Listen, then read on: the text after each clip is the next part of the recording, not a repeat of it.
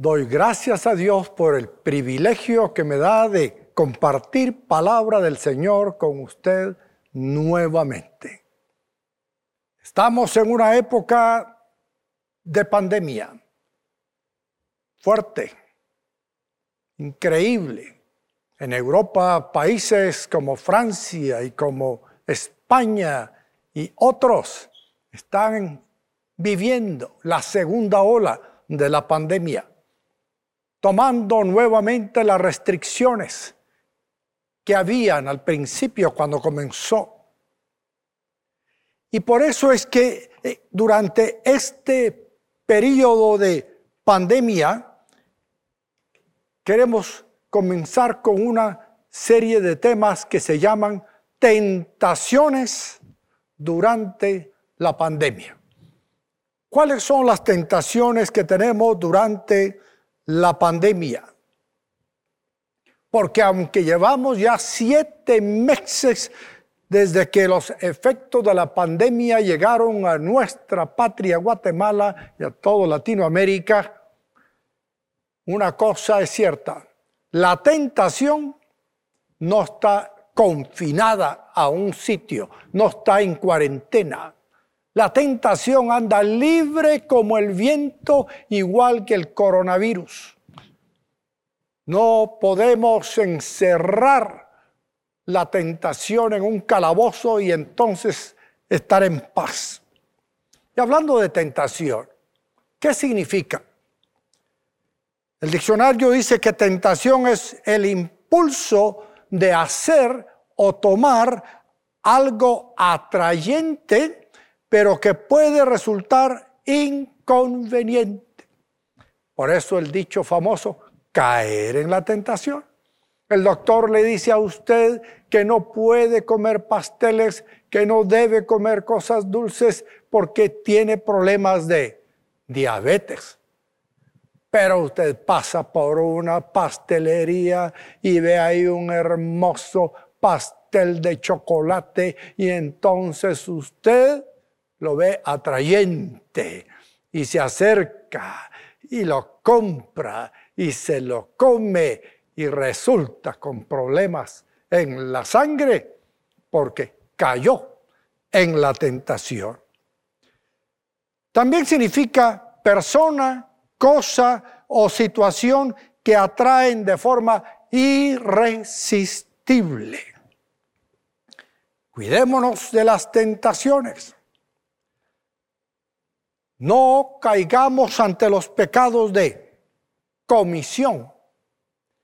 Un pecado de comisión es llevar a cabo un pecado que no deberíamos, es pensar, hacer o decir algo que es contrario al corazón y los mandamientos de Dios. Los pecados de comisión se cometen contra Dios y contra el prójimo. La Biblia enseña en Romanos 3:23 que todos han pecado y están privados de la gloria de Dios. Es decir, no hay un solo ser humano en la tierra que haya dejado de caer en la tentación. El único que no cayó en la tentación fue Jesucristo. Fue tentado en todo, dice la Biblia, pero sin pecado. Y en Romanos 13:8 dice, no tengan deudas pendientes con nadie. Entre paréntesis, aprovecho para decirle, hay que pagar las deudas. No nos endeudemos hasta donde sea posible, luchemos por no endeudarnos. No tengan deudas pendientes con nadie. A no ser la de amarse unos a otros. De hecho, quien ama al prójimo ha cumplido la ley, porque los mandamientos que dicen, no cometas adulterio, no mates, no robes, no codicies y todos los demás mandamientos se resumen en este precepto. Ama a tu prójimo como a ti mismo. El amor no perjudica al prójimo. Así que el amor es el cumplimiento de la ley. El amor es el cumplimiento de la ley. Santiago 4:17 dice, así que comete pecado todo el que sabe hacer el bien y no lo hace. Vemos que una persona se cae en el pasillo del templo cuando estamos en alguna reunión. Lo que procede no es tirarse una carcajada, lo que procede es tratar de socorrerle, ver cómo se encuentra.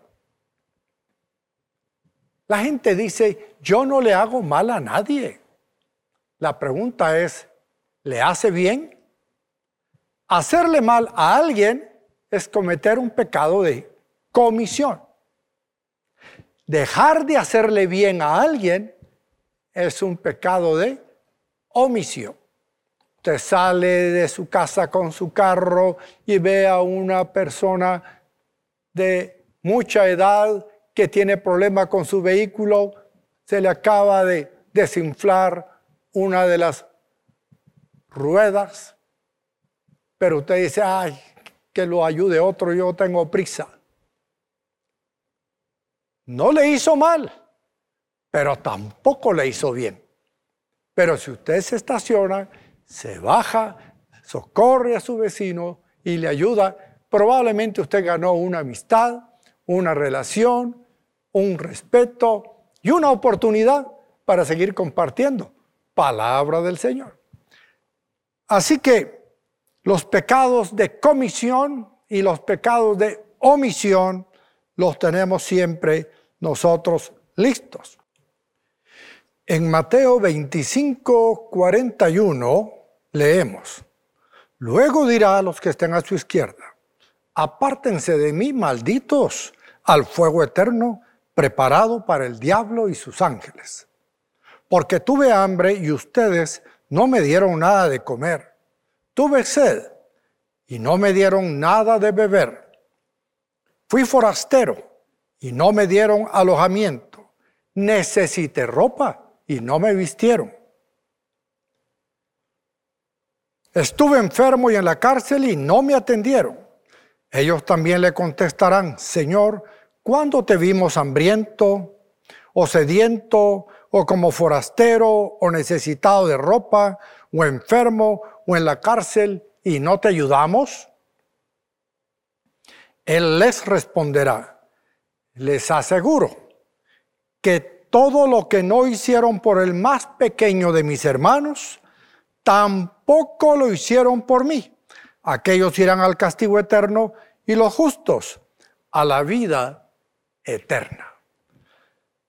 Las tentaciones durante la pandemia entonces se resumen en dos categorías.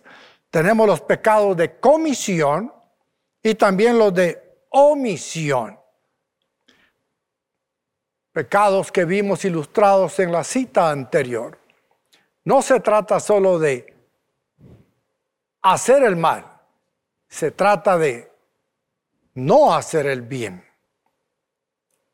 En los pecados de omisión, la tentación es una invitación a no hacer el mal. En los pecados de omisión, la tentación es una invitación no a hacer el mal, sino a dejar de hacer el bien que Dios manda y debemos hacer. En los pecados de comisión, la invitación es a no hacerlos. Y en los pecados de omisión, la invitación es a hacerlos cuando son cosas buenas.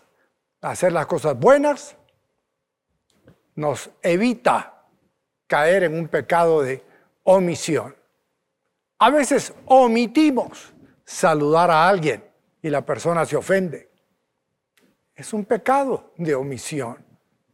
En vez de llegar, saludarlo, abrazarlo, aunque ahora no se nos permite el abrazo, nada más el codo o un saludo a la distancia.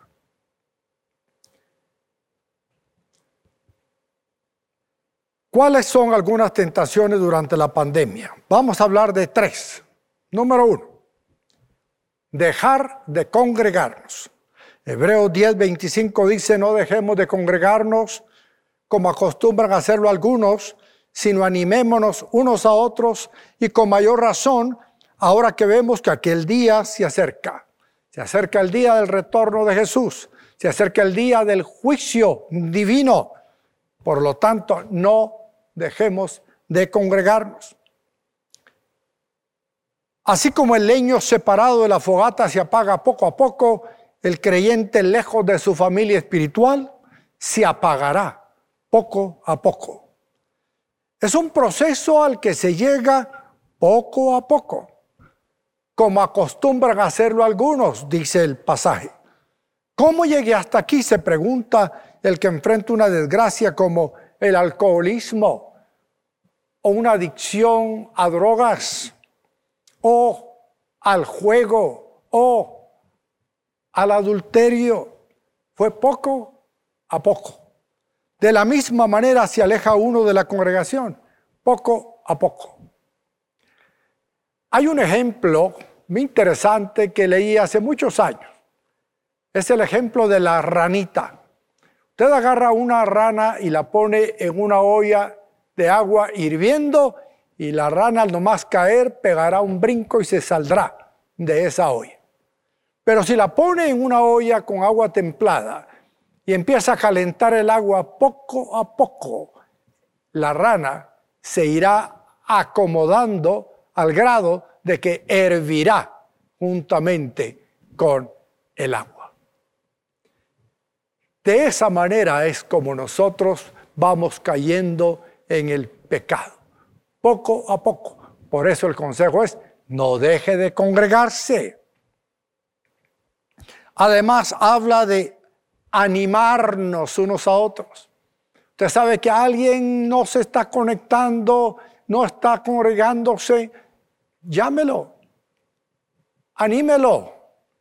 Las circunstancias de la vida nos empiezan a alejar poco a poco, como le pasó a Lot que poco a poco se fue acercando con su campamento a Sodoma y Gomorra hasta que terminó viviendo adentro y finalmente perdió todo lo que tenía y su familia se corrompió. Una razón para no dejar de congregarnos es que Jesucristo ya viene pronto. Ese día de la segunda venida de Cristo se acerca y el Señor está esperando el momento para practicar el día del juicio en el que ninguno se escapará de estar frente al juez supremo y ser juzgado conforme a la justicia divina. Por supuesto, muchos ya lo han enfrentado porque al fallecer llegan a la presencia del Señor. ¿Cómo podemos congregarnos en tiempos de pandemia? Bueno, aquí hay varias opciones en la Frater. No deje de congregarse en el fraterlive.com todos los miércoles y sábados a las 8 de la noche, los domingos a las 7, 10, 12 y 18 horas sintonice el fraterlife.com. No deje de congregarse en su célula virtual. Usted no tiene una célula. Busque en buscocélula.org. Buscocélula.org. Y ahí le ayudaremos a ubicarse en una célula para que pueda conectarse con otros hermanos. No deje de congregarse en las celebraciones de las redes, en reunioneslive.com, reunioneslive.com. No deje de congregarse en las reuniones de su ministerio. No deje que sus hijos dejen de congregarse en lecciones zona de. Lecciones zona. Los maestros de la zona de campeones de la Frater se han esforzado para que puedan sus hijos conectarse a lecciones zona de campeones.com y recibir palabra del Señor. Y al terminar esta transmisión, le invitamos a entrar a ifrater.com, ifrater.com. Y ahí en salones virtuales, nuestros voluntarios estarán listos para contestar sus preguntas, sacarle de dudas, informarle respecto a los intereses que usted tiene. Así que animemos semanalmente a todos nuestros amigos a conectarse al fraterlife.com o a las demás que hemos mencionado. La segunda tentación durante la pandemia es dejar de huir de la tentación. La tentación nos va a perseguir siempre. Por eso en la oración del Padre nuestro Jesús nos enseñó, y no nos dejes caer en la tentación, sino líbranos del mal. La tentación nos persigue. Por eso el consejo de Pablo a Timoteo en 2 Timoteo 2, 22 dice, huye de las malas pasiones de la juventud y esmérate en seguir la justicia, la fe, el amor y la paz, junto con los que invocan al Señor con un corazón limpio. Este es un consejo clave. Huye de las malas pasiones de la juventud. Si queremos librarnos de la tentación, tenemos que aprender a huir de la tentación. Con la tentación no se debe uno entretener, no se debe uno atener, hay que huir de la tentación. Si a usted le gusta el licor, y quiere dejar de sufrir el problema del alcoholismo, por ejemplo, porque usted sabe que toma una y no para, entonces huya de donde haya licor. Saque el bar de licores de su casa. No haga reuniones en un bar para platicar con algún amigo. Huya de la tentación, porque de lo contrario, caerá. Las tentaciones hoy en día se encuentran cuando estamos en nuestros aparatos, ahí en las computadoras, en los celulares. Fácilmente se puede meter uno a sitios que son una tentación para caer en pornografía, para caer en fornicación y debemos huir de estas situaciones.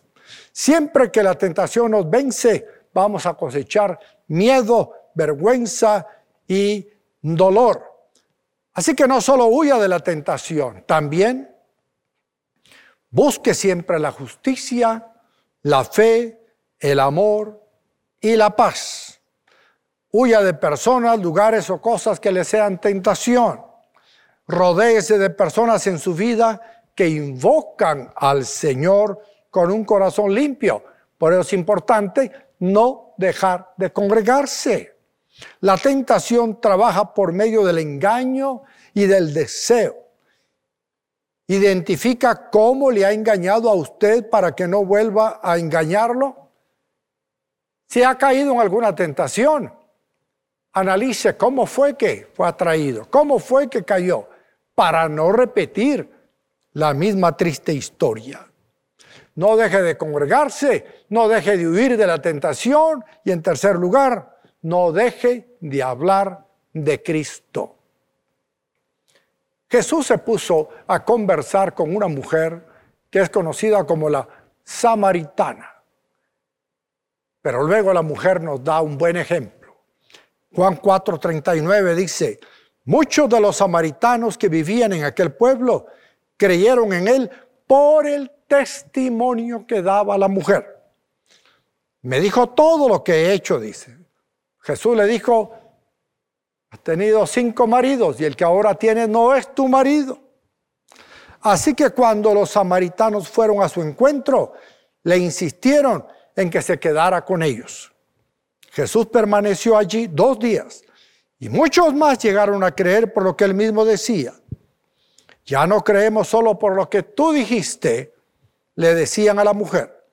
Ahora lo hemos oído nosotros mismos y sabemos que verdaderamente este es el Salvador del mundo. El mundo está urgido de un Salvador. La gente necesita urgentemente a alguien que le rescate del vicio, de la tristeza, de la depresión, del adulterio, de todo tipo de pecados. Y no van a llegar a conocer a Jesús a menos que usted y yo les hablemos de Jesucristo. Y por eso es importante no caer en la tentación de, mm, ¿para qué le voy a decir? ¿Para qué le voy a compartir? ¿Para qué le voy a hablar? Me da pena, me da vergüenza. Qué clavo decirle que yo soy cristiano. La gente está urgida de oír, de escuchar lo que Dios ha hecho en nuestra vida. Y esta mujer es un gran ejemplo de lo que nosotros podemos hacer. Usted no se equivoca cuando usted habla de su propia experiencia. Usted recuerda con claridad lo que Dios hizo en su vida. Un testimonio consiste en contar lo que éramos antes de conocer a Cristo. ¿Cómo conocimos a Cristo? ¿Y cómo vivimos ahora después de haberle conocido? Prepare su testimonio. Escríbalo si es posible. Compártalo en sus redes. Cuéntele a sus amigos cómo usted vivía antes de conocerle, cómo llegó a conocer a Jesucristo y cómo vive ahora gracias al poder del Señor. Esta, en estos días recibí un mensaje de una joven mujer de Santa Cruz, El Quiché. Me dice, pastor, yo conocí a Cristo Jesús como mi Salvador por medio del Frater Life. Y estoy muy agradecida porque ustedes no me dejaron sola. Ahora ya estoy estudiando en la Facultad de la Fe y Liderazgo. Y para mí fue un gusto verlo predicar desde el auditorium de la Frater, ahora que lo están haciendo desde septiembre. Para mí fue una bendición escuchar su testimonio. Claro, para compartirlo con los amigos que nos conocen, como los samaritanos que conocían a la mujer y sabían que era una mujer con, que tenía cinco maridos en su pasado y el que tenía ahora no era su marido, cómo ella tuvo el encuentro con Cristo y cómo él transformó su vida, hizo bien a todo Samaria, porque Cristo se quedó ahí dos días compartiendo palabra del Señor. Así que no dejemos de compartir de Cristo. Contemos nuestro testimonio. Compartamos la palabra del Señor. Y además, que nuestras buenas acciones muestren a todo el mundo que somos diferentes. Sabemos que somos salvos por la fe, no por obras, para que nadie se jacte de que se salvó por sus obras. Pero somos salvados para hacer buenas obras. Por eso es importante que nuestras buenas obras sean vistas, que nuestras buenas obras sirvan de ejemplo a los que nos rodean. Mateo 5:16 dice, hagan brillar su luz delante de todos para que ellos puedan ver las buenas obras de ustedes y alaben al Padre que está en el cielo. Así que la tentación no está en cuarentena. Permanezcamos firmes ante la tentación. Hagamos la oración del Padre nuestro con convicción y no nos dejes caer en la tentación, mas líbranos del mal. No deje de congregarse, no deje de huir de la tentación y no deje de hablar de Cristo Jesús a todos sus amigos. Oremos. Padre nuestro, te pedimos que nos ayude, Señor, a ser fieles en congregarnos con aquellos que te aman y te alaban día a día, semana a semana. Ayúdanos, Señor, para que no dejemos de hablar de ti a aquellos que nos rodean. Y también, Señor, permite que no dejemos de hacer buenas obras, que las acciones, que todo lo que hacemos en nuestro trabajo, en nuestro deporte, en nuestro vecindario, en nuestra familia, sirva de luz para que otros puedan andar por el mismo camino. Ayúdanos Dios a permanecer firmes, sin caer en la tentación. También quiero orar por usted, amigo, que como la mujer samaritana, quizás hoy está teniendo un primer encuentro con el Señor. No importa cuál sea su pasado, no importa cuál sea su pecado, Dios le ama y tiene un plan maravilloso para su vida. Si usted quiere entregar su vida a Cristo, ore conmigo esta oración con fe. Digamos juntos, Padre nuestro que estás en el cielo, arrepentido de mis pecados, te pido perdón.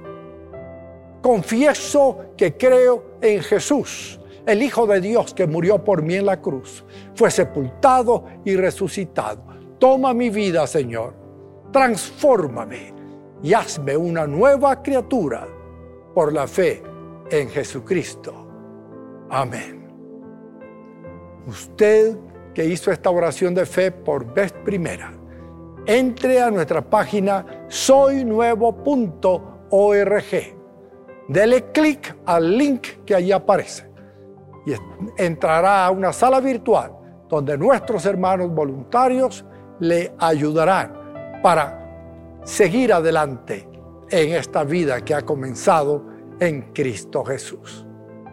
Si acaso está viendo usted en diferido, entre a soynuevo.org y llene el formulario que aparece para que podamos contactarle y servirle con todo gusto para la gloria del Señor.